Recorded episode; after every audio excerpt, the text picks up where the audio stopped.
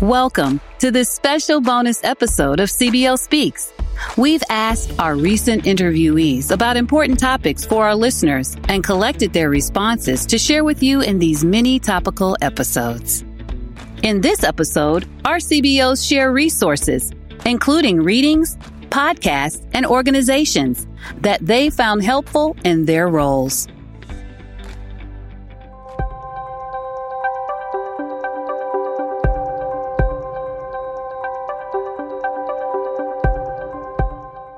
There's a couple books. They're they're easy reads.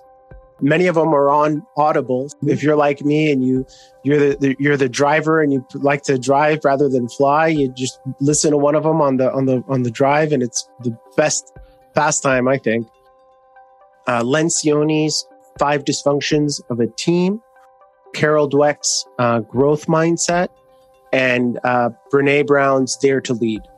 Uh, Those would be the three most influential books that I've read uh, as a leader that uh, I believe framed how I am and how I manage uh, today.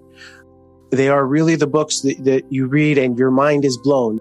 If you've never read a, a management book or you've you've read those typical ones that you might get in your uh, MBA program, this is definitely a new way of thinking, and and they're all very productive. I don't think there's much to any of them that would be controversially wrong. They're ex- all three experts in their field and uh, excellent uh, authors. I would say these three books are, are the must reads for any aspiring leader. recently I particularly have enjoyed a, book called The Ideal Team Player. It kind of really reemphasizes this um, collaboration um, of uh, teamwork and partnerships. You know, there's a focus on emotional intelligence and humility and hunger for your job. And then the last thing I would suggest is we can't forget because it's so important and part of the fabric of what we do is diversity, equity, and inclusion. And so um, there is a fantastic speaker that I was introduced to when I was in the UNC system, um, Justin Jones-Fosu, who is an author and a speaker. Um, and he and ha- has been a great resource for me as I have tried to figure out how I can help um, further DEI in, in the work that we do day to day.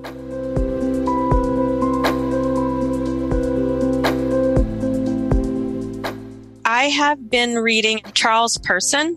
The book is Buses Are a Comin'. It's the memoir of the Freedom Riders. And so that's, this is a conversation that's permeating through our students, faculty, and staff with a variety of book studies.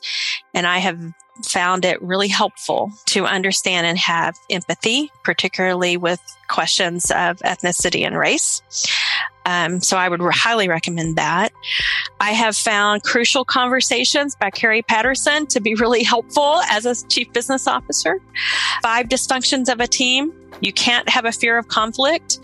Um, and sometimes in a Christian environment, we tend to be a culture of nice and avoid conflict. And so being able to do conflict well is important. When I came into my role, I interviewed my con- my colleagues, my cabinet colleagues, and said, "We're going to have conflict. Let's decide now how we do it well." And so, crucial conversations are important. And then, for me personally, and this this book is probably 10, 12 years in my past, but it changed my life and caused me to consider chief business officer is a book called Courage and Calling, Br- Embracing Your God-Given Potential. And it's by Gordon T. Smith.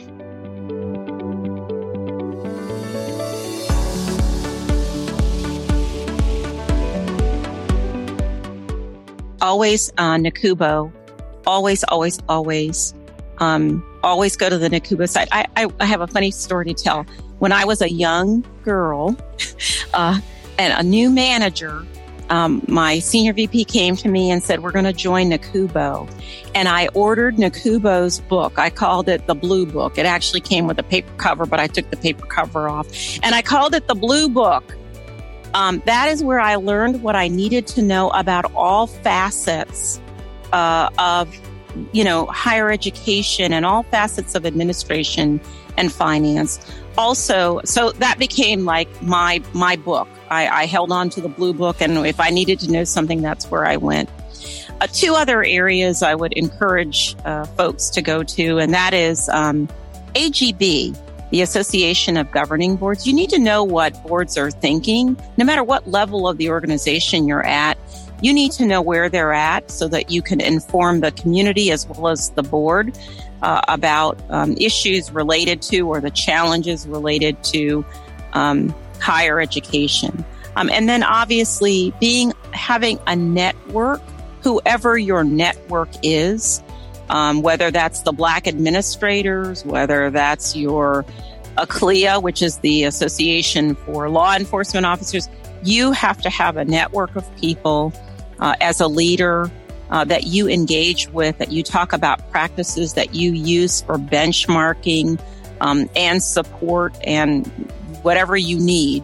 Um, you have to have that network. And so, you know, those in the business, in the higher education business are going to rely on NACUBO and, and our, and our regional area folks.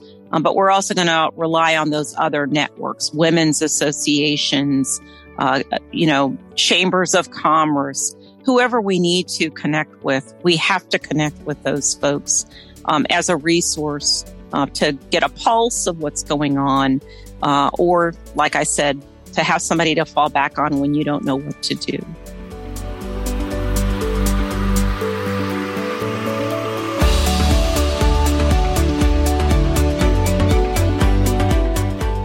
So, obviously, uh, in my position, I keep up with the Chronicles of Higher Education, but I do uh, also like to listen to uh, business leadership podcasts. Again, you know, just improving my professional development, not only from a technical aspect, but from uh, a social standpoint and understanding that my my colleagues and my team members have different um, needs, different wants. You know, they have different motivating factors. So really, it's getting a better handle on how I can be a better manager to my team members for us to work as a team uh, moving forward.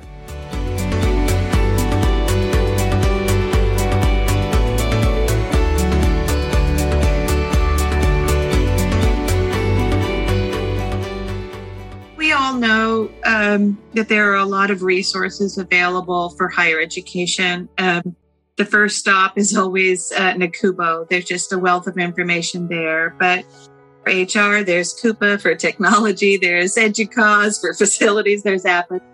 There's all these higher ed resources, AGB, they're great. I think people will know how to find them. But if I were to offer advice on resources, I, I might um, just suggest that um, we also make space um, to, to follow the news and the economy more broadly. I happen to subscribe to Quartz. It's a it's a news publication. It comes condensed and it keeps me apprised of business news and economic news. But what I love about it is it also provides articles about trends, say uh, job market trends or um, uh, trends that are happening in the economy that are sort of useful that are useful for CBOs to be aware of because we need to understand what's happening for families who are trying to pay for an education. We need to the job market is because we're recruiting in a very competitive job market for talent. Uh, and we don't have a lot of time in the day. So I think there are many options for getting kind of some condensed news. That's just one that um, has really worked for me. So um, point that one out.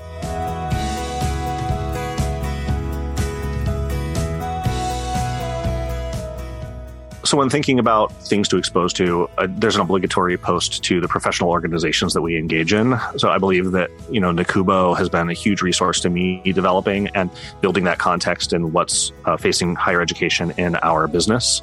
But I think it's super important to extend beyond just the challenges that we face from business officer roles into some of those peer organizations. So, uh, EDUCAUSE with our IT colleagues and the Association of Institutional Research uh, with for our research colleagues, I think uh, open a whole set of uh, resources and dialogues that could be really useful to fleshing out our understanding of what's going on and opening the doors to some collaboration.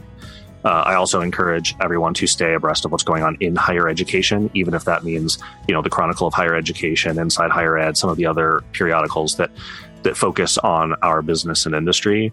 The, the last plug that I'll make is for some emerging research that's happening uh, around higher education. And one of my favorites is the work that uh, Dr. Raj Chetty does out of Harvard. Um, originally, it was called the Equality of Opportunity uh, Project, but they do some really interesting work pulling governmental data and using that to help illustrate how higher education institutions do or do not succeed at improving the economic circumstances of the people in the communities around them. And I think that type of work is really important, both to the nuance of us understanding what it is that we're doing, but also to being really clear eyed about what our missions are and how all of these things that we're deciding day to day may or may not be helping in the, the grand scheme of everything that our society is facing.